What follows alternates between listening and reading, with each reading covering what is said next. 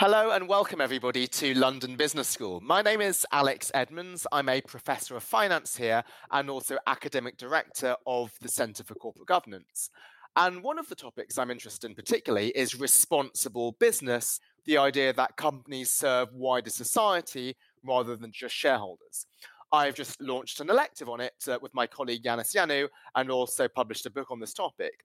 However, what we focus on is mainly large companies. We often think that companies need to be worth billions of pounds before they can think about responsibility. So that's why today I'm delighted to have as a guest Alice Williams, the founder and CEO of Luminary Bakery, which has chosen to instill responsibility right from the start.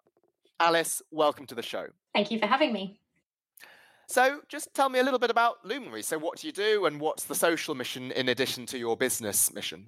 Sure. Luminary is um, a social enterprise designed to empower the UK's most disadvantaged women. Um, so, we've actually set up a charity where we train women in the art of baking and provide support, um, and a business where we can create employment opportunities. And we work with women um, furthest from the job market, so those that have been long term unemployed, but on top of of that have experienced some form of gender based violence. So that might be domestic abuse or sexual violence. A lot of the women we work with have been trafficked. And we believe that those women have a lot of potential and deserve a different future. So um, that's why we set up Luminary, and that's the kind of structure that we've gone for. And how long have you been going? And so, what milestones are, are the main parts of your history?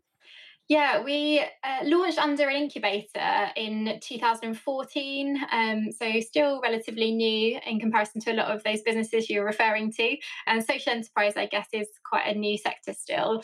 But for us, I guess some kind of significant milestones We're opening our own bakery in 2017 in Hackney, and then um, becoming our own independent entity from that incubator. That was only last year, 2019. And then just back in October, we launched our second location. So this is the location in Chalk Farm, and I believe you had a quite special guest in in that uh, launch. So tell me a little bit about that.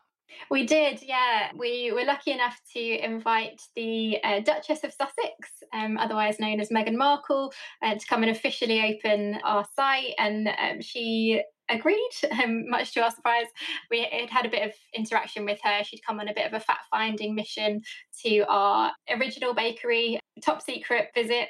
Got to meet some of our women that way. Um, I think was really impressed by them and by our work. So it was, yeah, a delight to be able to ask her and for her to come and open it.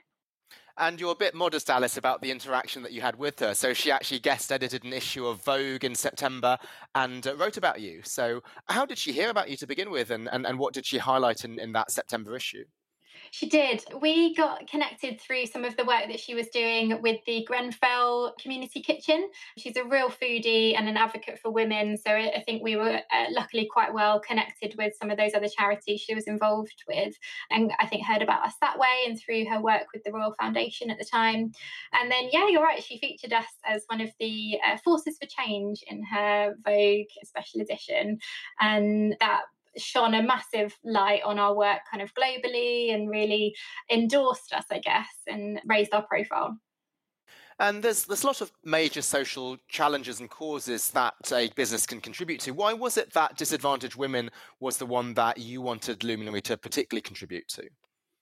I think it was from meeting women locally. Um, I already had a kind of personal passion for women in particular, but it was in meeting women who were experiencing disadvantage. I think once you've had a personal encounter with someone who is living through poverty, and a lot of the women I was meeting were being kind of forced to choose prostitution as the only way to make an income.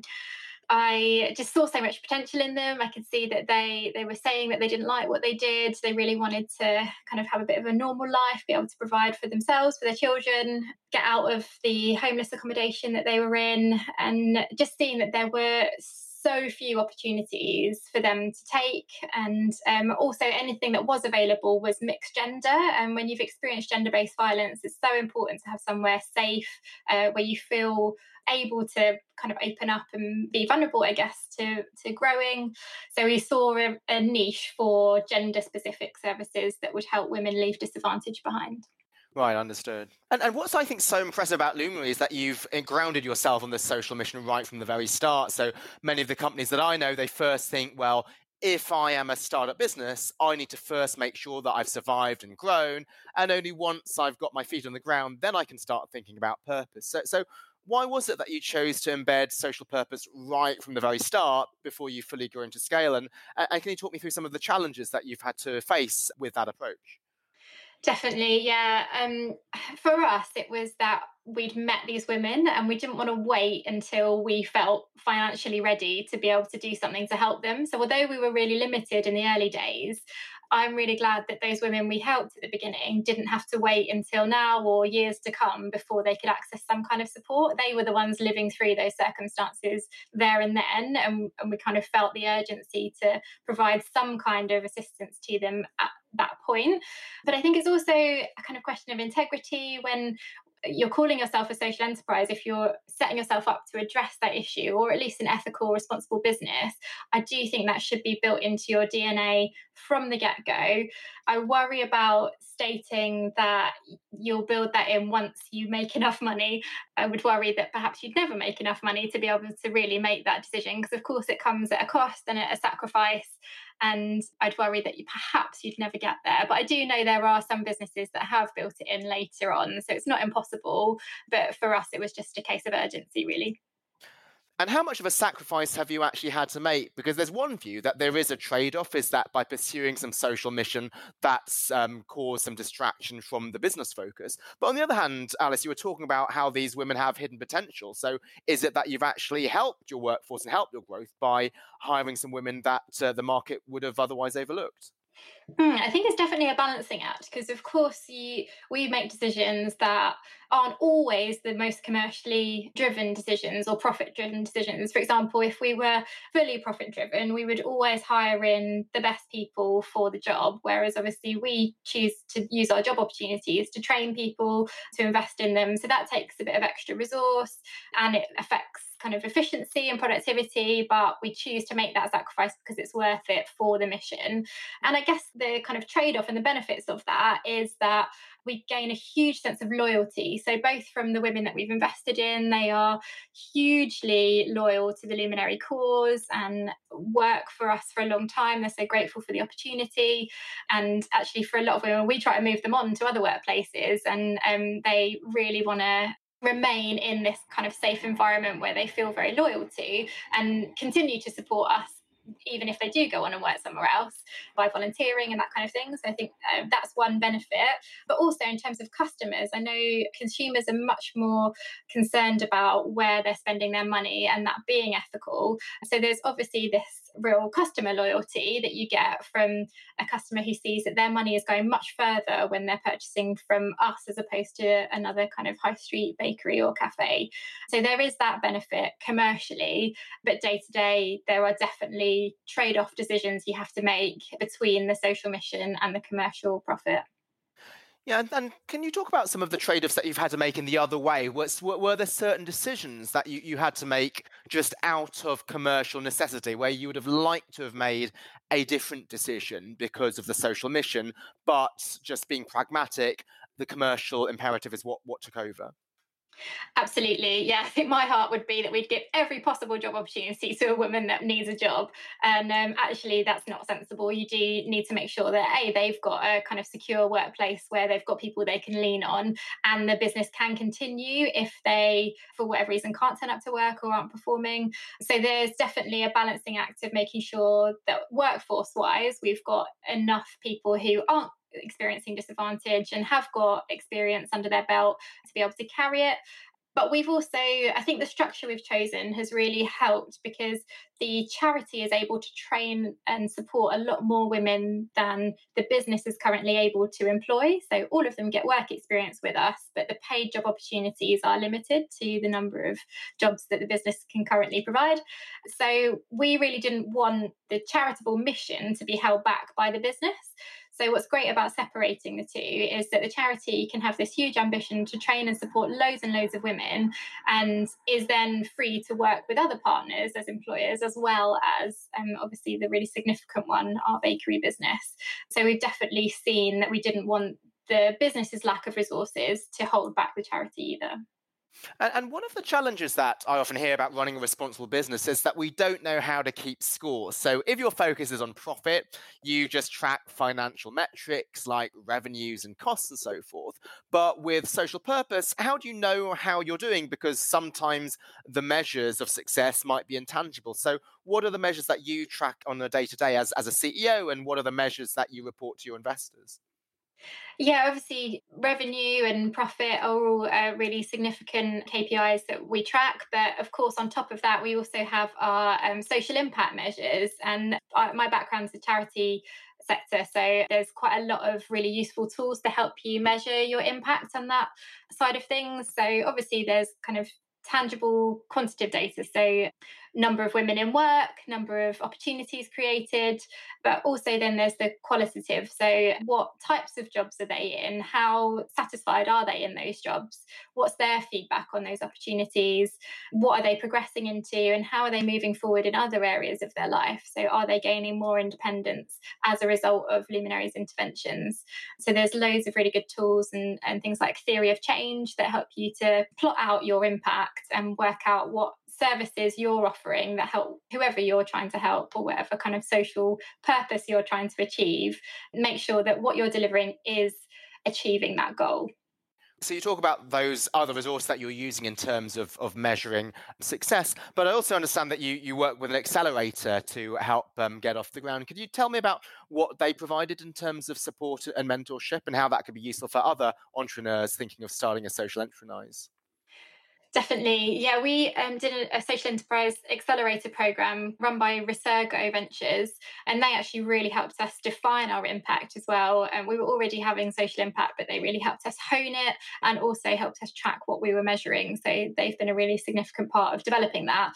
But I, I would really recommend an accelerator program, whoever runs it, because it gives you that opportunity to think about your business in a way that you can't when you're doing the day to day and the operational. It's a big investment to take time out of the day to day and to think more strategically, but it's really paid off for Luminary. They helped us to get investment ready, so we'd never taken investment before doing that, and they helped us with all sorts of elements of running our business from our financial modeling to marketing to very detailed operations and the social impact as i mentioned and then also access to pools of investors and um, pitching to them and pitching training as well, which is always helpful. And can you tell me about your relationship with your investors? And for full disclosure, I'm an angel investor in Luminary and, and very proud to, to, be one. But but why I ask that is not so much that I'm an angel investor, but when I speak to large companies, one of the things that really hold them back from becoming more purposeful is the concern that investors are evaluating them according to short term profit. They don't really understand, they can't get into the weeds of the company to understand intangible factors. So, how is it that you are able to pursue these um, other criteria without investors thinking, well, when am I going to get my return?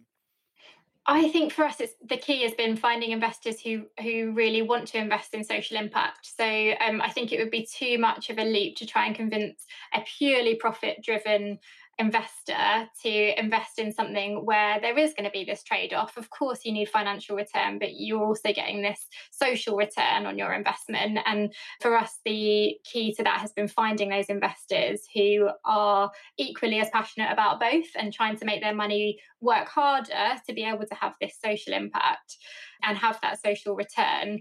So it was more about finding people who are already of that mindset and getting them involved. And can we just turn our attention now to, to the crisis, which has has been really sad for, for any small business, and and um, Luminary, I understand, has had to has to close its bakeries. Can you tell me um, how you thought about how to respond to the crisis, and how did you end up deciding on the on the decisions that you made? Yeah, um, obviously, it's been some of the hardest business decisions we've ever had to make. A key factor, obviously, was um, team and their safety, their well-being, obviously our entire mission is about creating employment for people. So we were having to do the opposite and almost taking employment away from people which was devastating but so grateful for government schemes that have meant we can keep team employed whilst we're closed. And we were trying to weigh up the kind of what's the legal position in terms of what we are physically allowed to operate? And then on top of that what's the moral and ethical implications of the decisions that we're making? So we took the decision to close the bakeries to prioritize team safety and well-being and are working now that there's a bit more government guidance about how to make your workplace COVID secure and uh, how to consider team travel to work and all those extra things that make team willing and able to come back to work. We're now looking at a reopening plan, but I think it was exactly the right decision to close um, for the time that we did. Meanwhile, our charity has been operating virtually and remotely for supporting the women that we work with. So that's not had to stop, which has been great. And the women who used to work in the bakery for Luminary, are they now working on other things for Luminary, or are you are they furloughed and being part of the government scheme? So, what what decision do you have to make there?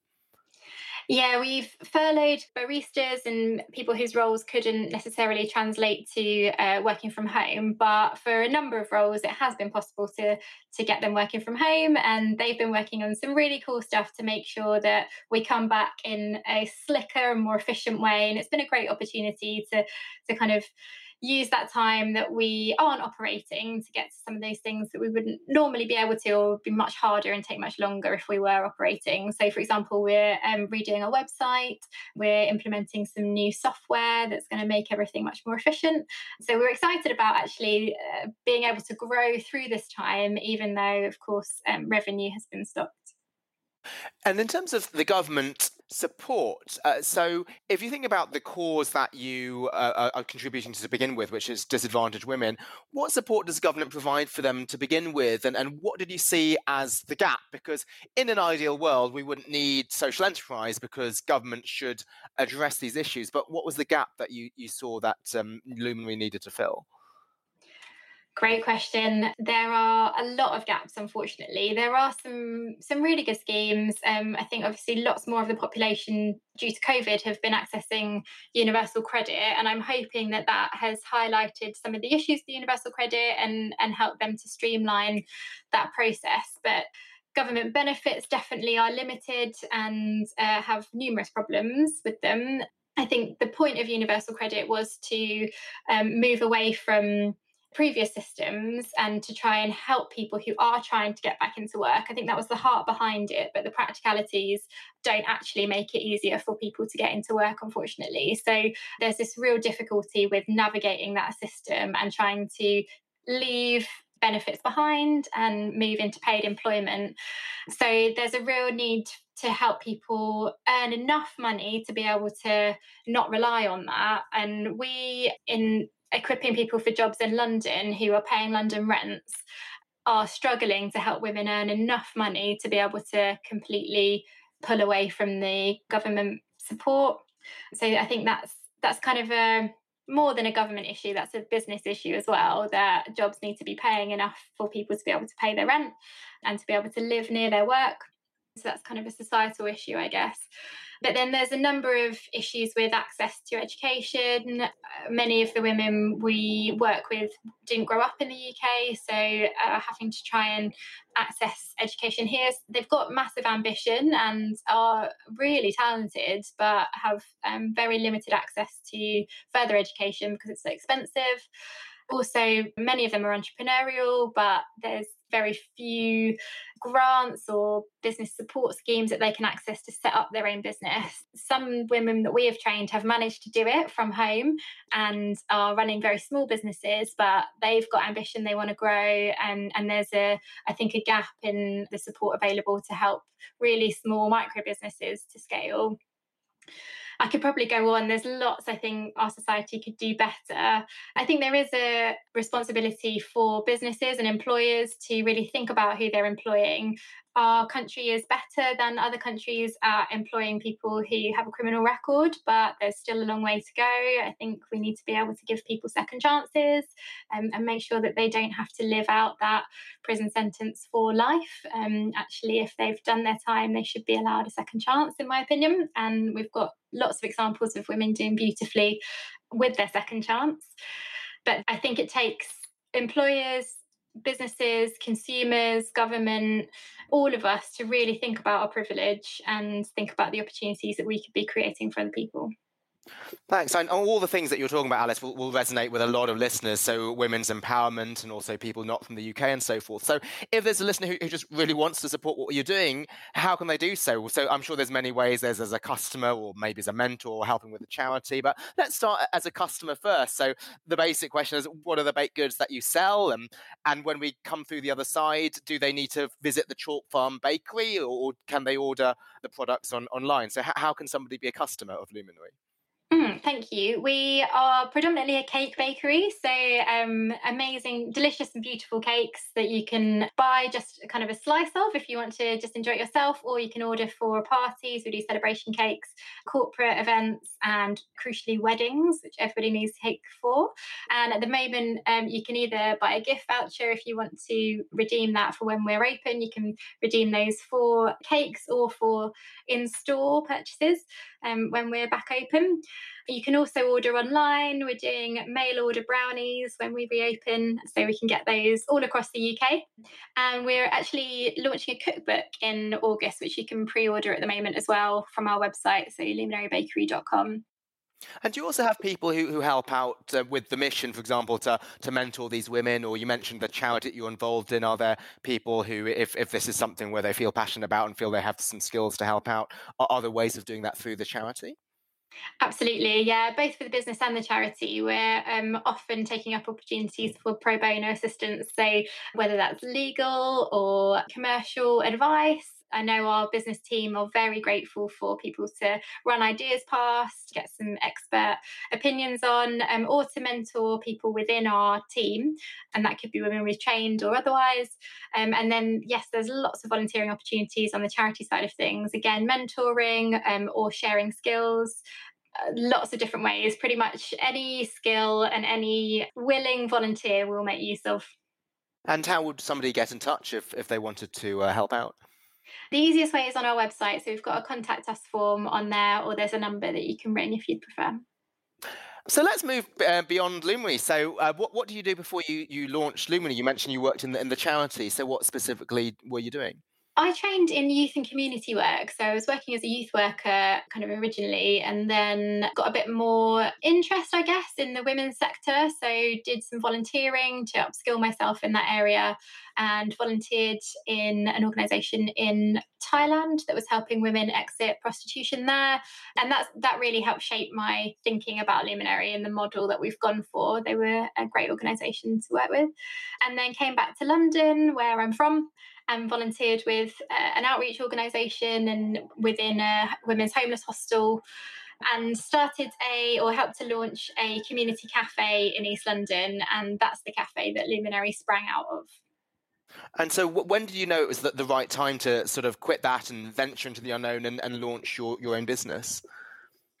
Yeah, I'm really lucky that I didn't have to um, kind of quit a full time job to launch Luminary. And um, because I was working in a cafe, I was able to kind of just reduce my shifts there and increase my time with Luminary gradually. So I have a lot of respect for people that just kind of quit their job totally and go all in.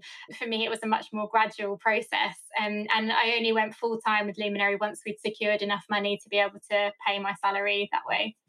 And and how did you find the, the other people that you, you launched Luminary with? Did you know them previously, or was it that once you decided to start up, then you advertised and, and got the uh, other employees? Initially, it was myself and two other of my colleagues at the cafe on Brick Lane. So they were both foodies and they brought that element of what we do. Um, I'm not a baker, so a bit embarrassing to run a bakery and not know anything about baking. They brought that side of things. And then obviously, as we grew, we needed to recruit more people and particularly kind of specialist areas of expertise. Um, and that's when we brought in my now co founder, as we call her, Rachel. And did you have, you, talked about the accelerator, but did you have other business mentors that you, you personally knew and, and, guided you through this process? Or were there business heroes whose books you read and you took guidance from them as, as you made your decisions? Yeah, there's been a number that I've looked to for advice or kind of experts in the field. I guess there's a few different sectors that my role crosses. So there's uh, social enterprise experts, there's food business experts, there's um, experts in the women and girls sector So, a huge variety of people that I look to for inspiration. But I was thinking about two in particular that I've really valued their input from. Um, one is actually Ben and Jerry's, who Luminary have a good relationship with. We stock their scoop shop in Soho, and they have been really impressive to do business with. Obviously, quite known for their ethics, but seeing some of the internal workings, I've been really impressed by the way they treat their team and the way they do business. And their head of retail actually has generously given me quite a lot of time to navigate the COVID crisis. So we've been on the phone, he's been advising and not just operationally, but really helping think through the kind of integrity of decisions. So, yeah, very impressed by them and grateful to get to work with them. And another that I've been chatting with is Liz Warner, who was the CEO of Comic Relief until recently. Very impressive woman who um, has a great heart for social enterprise, and um, she's been guiding me a bit through this time as well. Thanks. And uh, looking back to, to 2014, if you could start over again, was there is there anything that you might have done differently, uh, knowing what you now know after the, the six years you've been working with Luminary? Great question. Um, I think you can learn a heck of a lot, and you can look back with rose tinted spectacles and think, "Oh, we should have done it like that." But I think you you just do what you can with what you have at the time. So I I wouldn't necessarily change anything because it, it's helped obviously grow us to where we are today. I think we have always done things on a shoestring at Luminary, and I think it's really good to be lean. And I think we've learned a lot through that and been really creative and uh, had to rely on other people. So it's built our network, but that has been it's come at quite a, a personal cost to people. Team have put in 200% and it's been exhausting. So if there if there was a way perhaps to have limited the kind of personal cost it's come at um, for our team members, I, I would have loved that. But I think it's shaped us and, and we've shown that we've got tenacity and resilience. So yeah, not necessarily regrets, really, just things to learn from going forward. And keeping with that 200% idea, as as the CEO and founder, is it hard to leave your, your work at home? Are there is it difficult to draw boundaries because you could always be doing more stuff about your business, in particular, it's a business that you care about passionately so much in terms of the mission as well as the business side. Definitely. I think boundaries is a word we mention daily, um, trying to make sure that we maintain some sort of balance um, for myself, but also for other senior members of the team. Yeah, it's really hard when you care so much about something and you could give all hours of the day to it, and, and some days do call for that. But I think if you want longevity in something, you do have to find a balance. So I'm I'm constantly sort of reminding myself of that, and I've got good people around me who remind me that too. That actually, if you if you go too hard, you will burn out. We're all human, and um, yeah, trying to take a long term view into something. If something can wait till tomorrow, it just has to sometimes. And so, how else have you been spending your time during the, the lockdown aside from working on the long term projects with Luminary? Uh, yeah, probably like other people, I've got a bit more time to exercise at the moment, which is really good for my mental health and physical health, obviously. So it's been really nice to be able to get out, and the sunshine has been amazing. I'm used to exercising in the gym, so I've taken up running for the first time, and it's going surprisingly well, actually. I'm quite enjoying it. Well, thanks very much, Alice, for all of the insights that you've shared. It's a real treat to learn from the experience of a founder who's instilled mission and purpose into her business right from the very start, because it's so tempting to think, well, we need to focus on profit first and only later can we think about a social mission. So you've been listening to Alex Edmans, Professor of Finance at London Business School. We're here with Alice Williams, the CEO and founder of Luminary Bakery, a social enterprise which helps disadvantaged women. Thank you very much to everybody for listening.